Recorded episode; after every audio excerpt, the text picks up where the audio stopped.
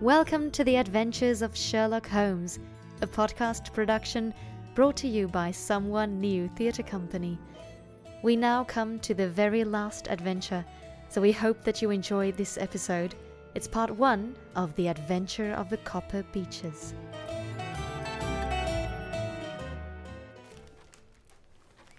To the man who loves art for its own sake. remarked Sherlock Holmes, tossing aside the advertisement sheet of the Daily Telegraph. It is frequently in its least important and lowliest manifestations that the keenest pleasure is to be derived.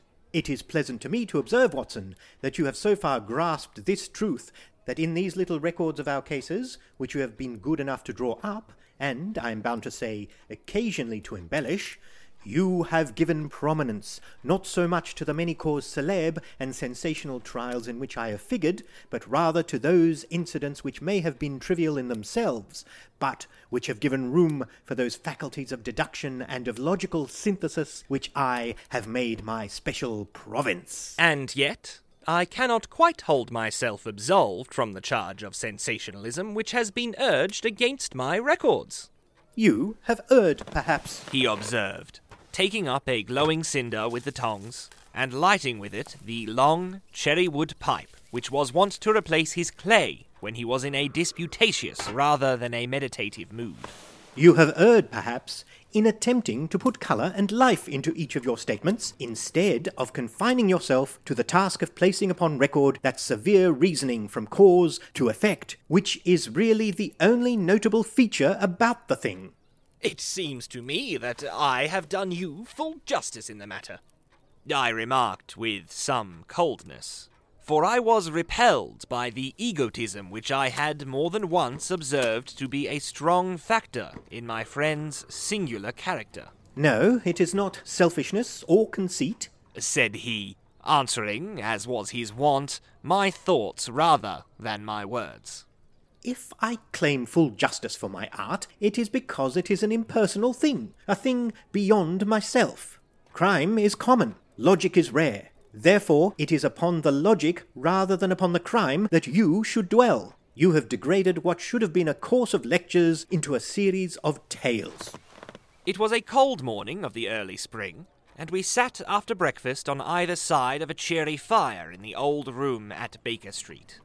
A thick fog rolled down between the lines of dun coloured houses, and the opposing windows loomed like dark, shapeless blurs through the heavy yellow wreaths. Our gas was lit and shone on the white cloth and glimmer of china and metal, for the table had not been cleared yet. Sherlock Holmes had been silent all the morning, dipping continuously into the advertisement columns of a succession of papers, until at last, having apparently given up his search, he had emerged in no very sweet temper to lecture me upon my literary shortcomings. At the same time, He remarked after a pause, during which he had sat puffing at his long pipe and gazing down into the fire.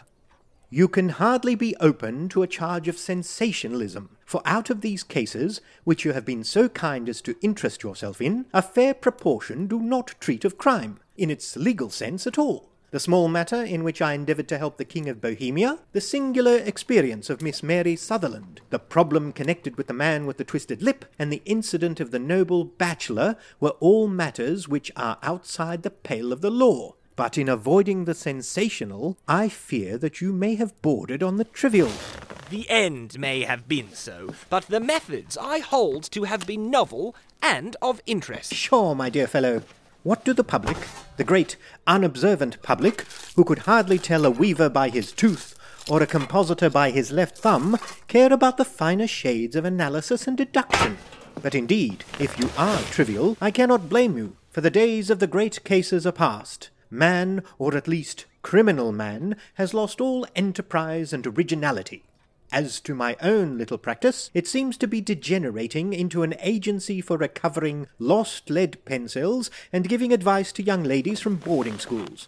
I think that I have touched bottom at last, however. This note I had this morning marks my zero point, I fancy. Read it. He tossed a crumpled letter across to me.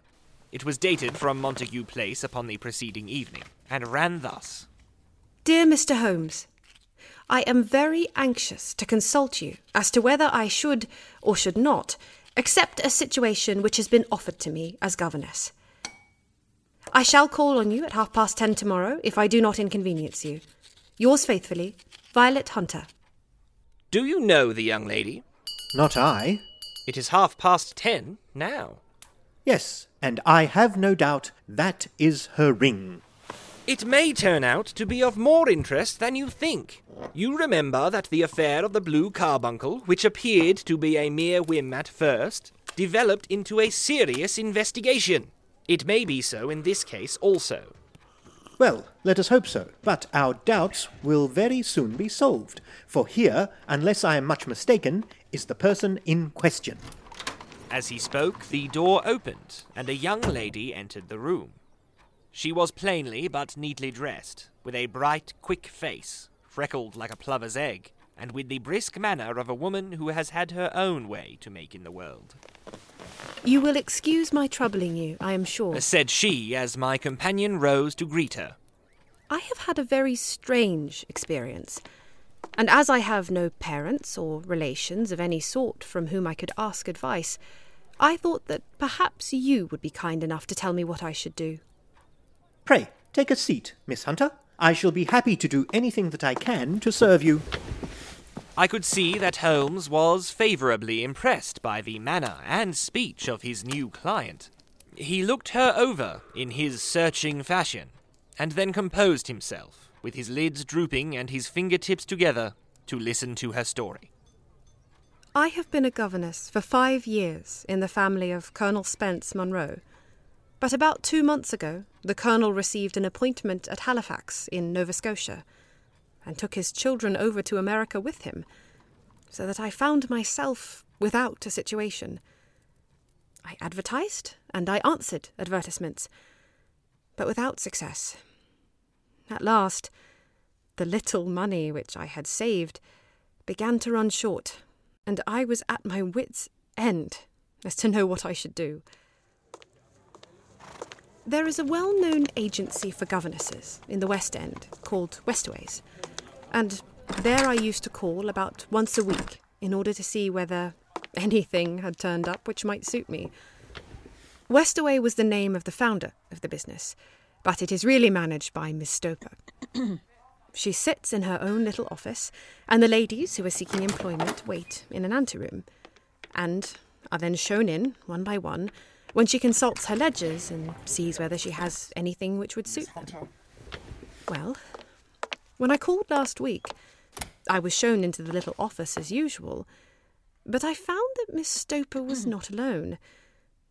A prodigiously stout man with a very smiling face and a great heavy chin, which rolled down in fold upon fold over his throat, sat at her elbow with a pair of glasses on his nose looking very earnestly at the ladies who entered. As I came in, he gave quite a jump in his chair and turned quickly to Miss Stoper. Oh, that will do. I could not ask for anything better. Capital, capital. He seemed quite enthusiastic and rubbed his hands together in the most genial fashion. He was such a comfortable looking man that it was quite a pleasure to look at him. You are looking for a situation, miss. Yes, sir. As governess. Yes, sir. And what salary do you ask? I had four pound a month at my last place with Colonel Spence Munro. Oh, tut tut! Sweating! Rank sweating! he cried, throwing his fat hands out into the air like a man who is in a boiling passion. How could anyone offer so pitiful a sum to a lady with such uh, attractions and accomplishments? My accomplishments, sir, may be less than you imagine. a little French, a little German, uh, music and drawing. Tut tut! This is all quite beside the question. The point is, have you or have you not the bearing and deportment of a lady? There it is in a nutshell. If you have not, you are not fitted for the rearing of a child who may some day play a considerable part in the history of the country. But if you have, Why, then, how could any gentleman ask you to condescend to accept anything under the three figures? Your salary with me, madam, would commence at one hundred pound a year. You may imagine, Mr. Holmes, but to me, destitute as I was, such an offer seemed almost too good to be true. The gentleman, however, seeing perhaps the look of incredulity on my face, opened a pocketbook and took out a note. Uh, it is also my custom, said he, smiling in the most pleasant fashion, until his eyes were just two little shining slits amid the white creases of his face. Do advance to my young ladies half their salary beforehand, so that they may meet any uh, little expenses of their journey and their wardrobe. It seemed to me that I had never met so fascinating and so thoughtful a man. As I was already in debt to my tradesmen, the advance was a great convenience. And yet, there was something unnatural about the whole transaction, which made me wish to know a little more before I quite committed myself. May I ask where you live, sir? Hampshire, a charming rural place. The Copper Beeches, five miles on the far side of Winchester. Oh, it is the most lovely country, my dear young lady, and the dearest old country house. And my duties, sir? I should be glad to know what they would be. Uh, one child. Oh, one dear little romper, just six years old. Oh, if you could see him killing cockroaches with a slipper. Smack, smack, smack, three gone before you could wink. he leaned back in his chair and laughed his eyes into his head again. I was a little startled at the nature of the child's amusement, but the father's laughter made me think that perhaps he was joking. My sole duties, then, are to take charge of a single child? No, no, not the sole. Uh, not the sole, my dear young lady.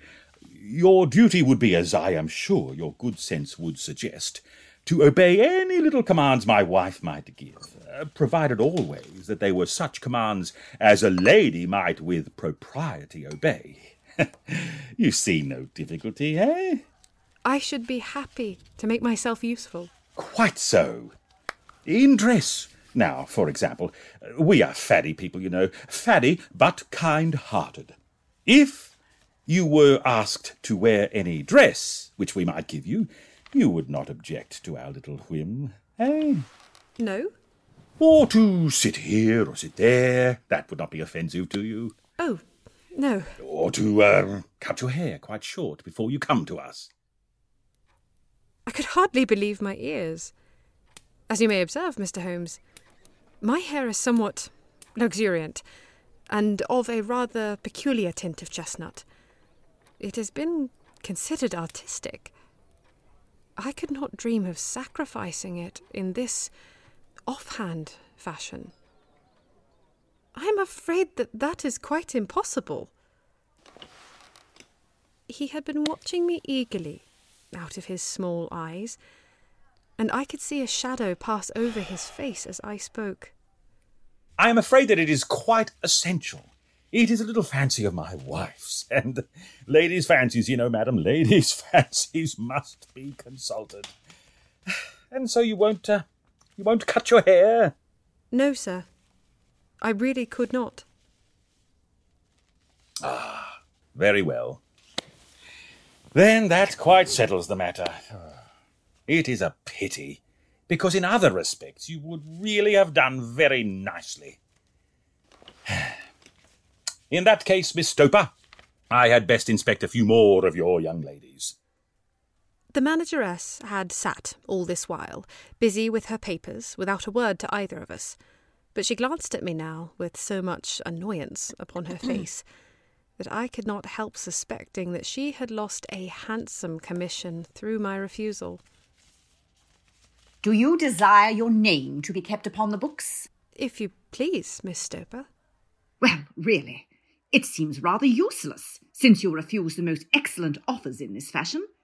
You can hardly expect us to exert ourselves to find another such opening for you. Good day to you, Miss Hunter. She struck a gong upon the table, and I was shown out by a page. Well, Mr. Holmes, when I got back to my lodgings and found little enough in the cupboard and two or three bills upon the table, I began to ask myself whether I had not done a very foolish thing.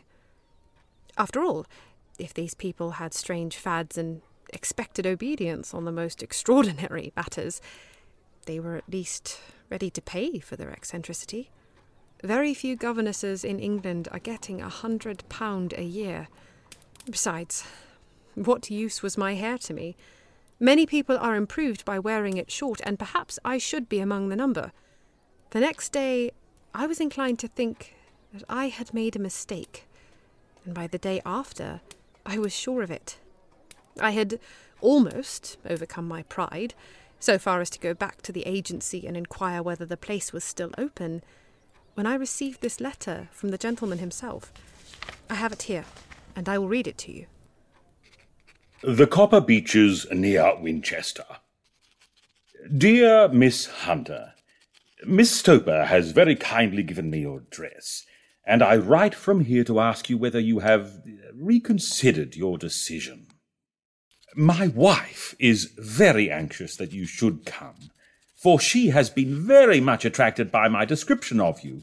We are willing to give thirty pound a quarter, or a hundred and twenty pound a year, so as to uh, recompense you for any little inconvenience which our fads may cause you. They are not very exacting after all. My wife is fond of a particular shade of electric blue, and would like you to wear such a dress indoors in the morning. Uh, you need not, however, go to the expense of purchasing one, as we have one belonging to my dear daughter Alice, now in Philadelphia, which would, I should think, fit you very well. Then, as to sitting here or there, or amusing yourself in any manner indicated, that need cause you no inconvenience. As regards your hair, it is no doubt a pity, especially as I could not help remarking its beauty during our short interview. But uh, I am afraid that I must remain firm upon this point, and I only hope that the increased salary may recompense you for the loss. Your duties, as far as the child is concerned, are very light. Now do try to come, and I shall meet you with the dog cart at Winchester. Let me know your train. Yours faithfully, Jephro Rucastle. That is the letter which I have just received, Mr. Holmes, and my mind is made up that I will accept it.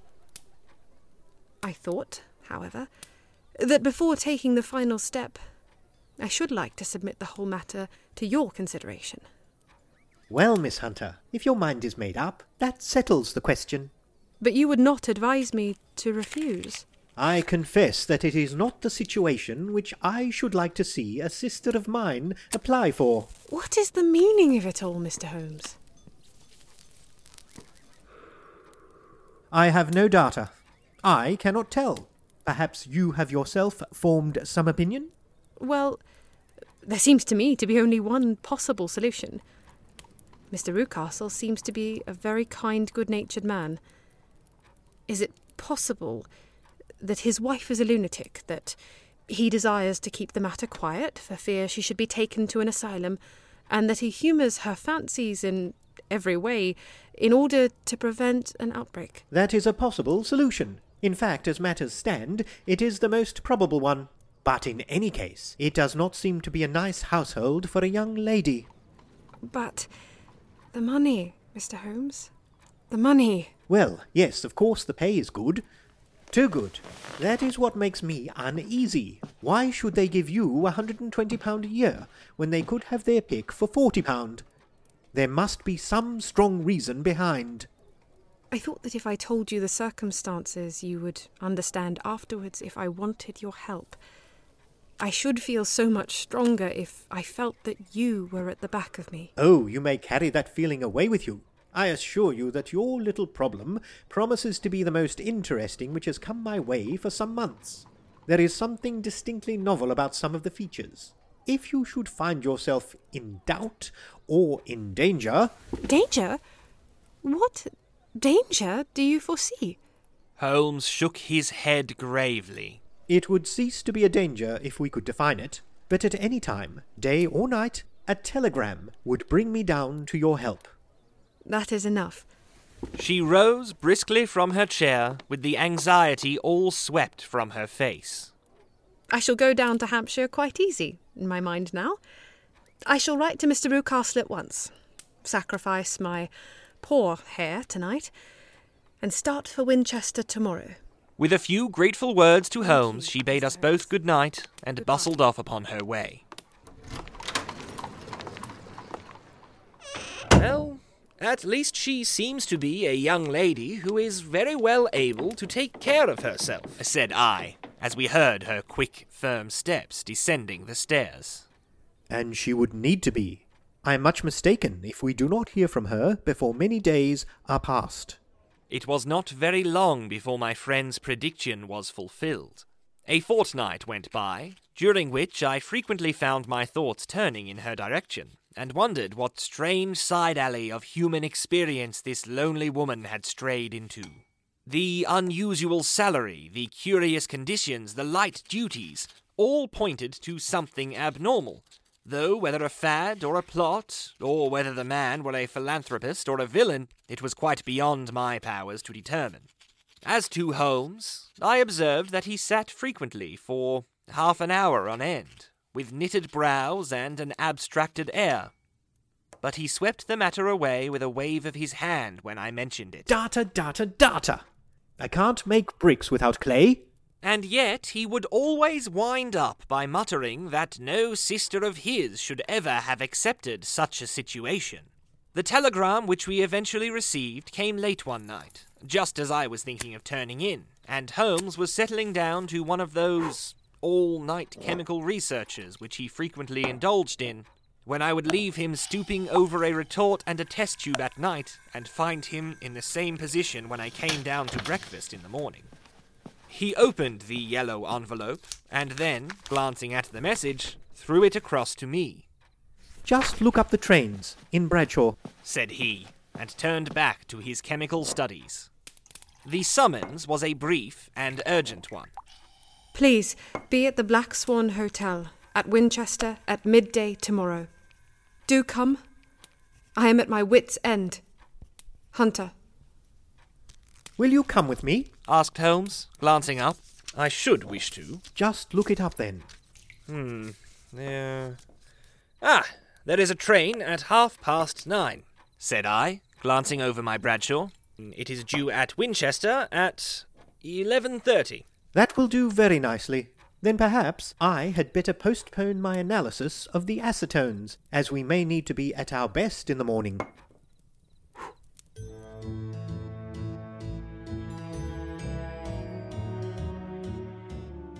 Thank you for joining us for part one of The Adventure of the Copper Beeches. This episode featured the voices of Stephen Georgiadis as Sherlock Holmes, Shannon Nichols as Dr. John H. Watson, Olivia French as Violet Hunter, Barry Kay as Jephro Rucastle, and Mandy Calderwood as Miss Stoper.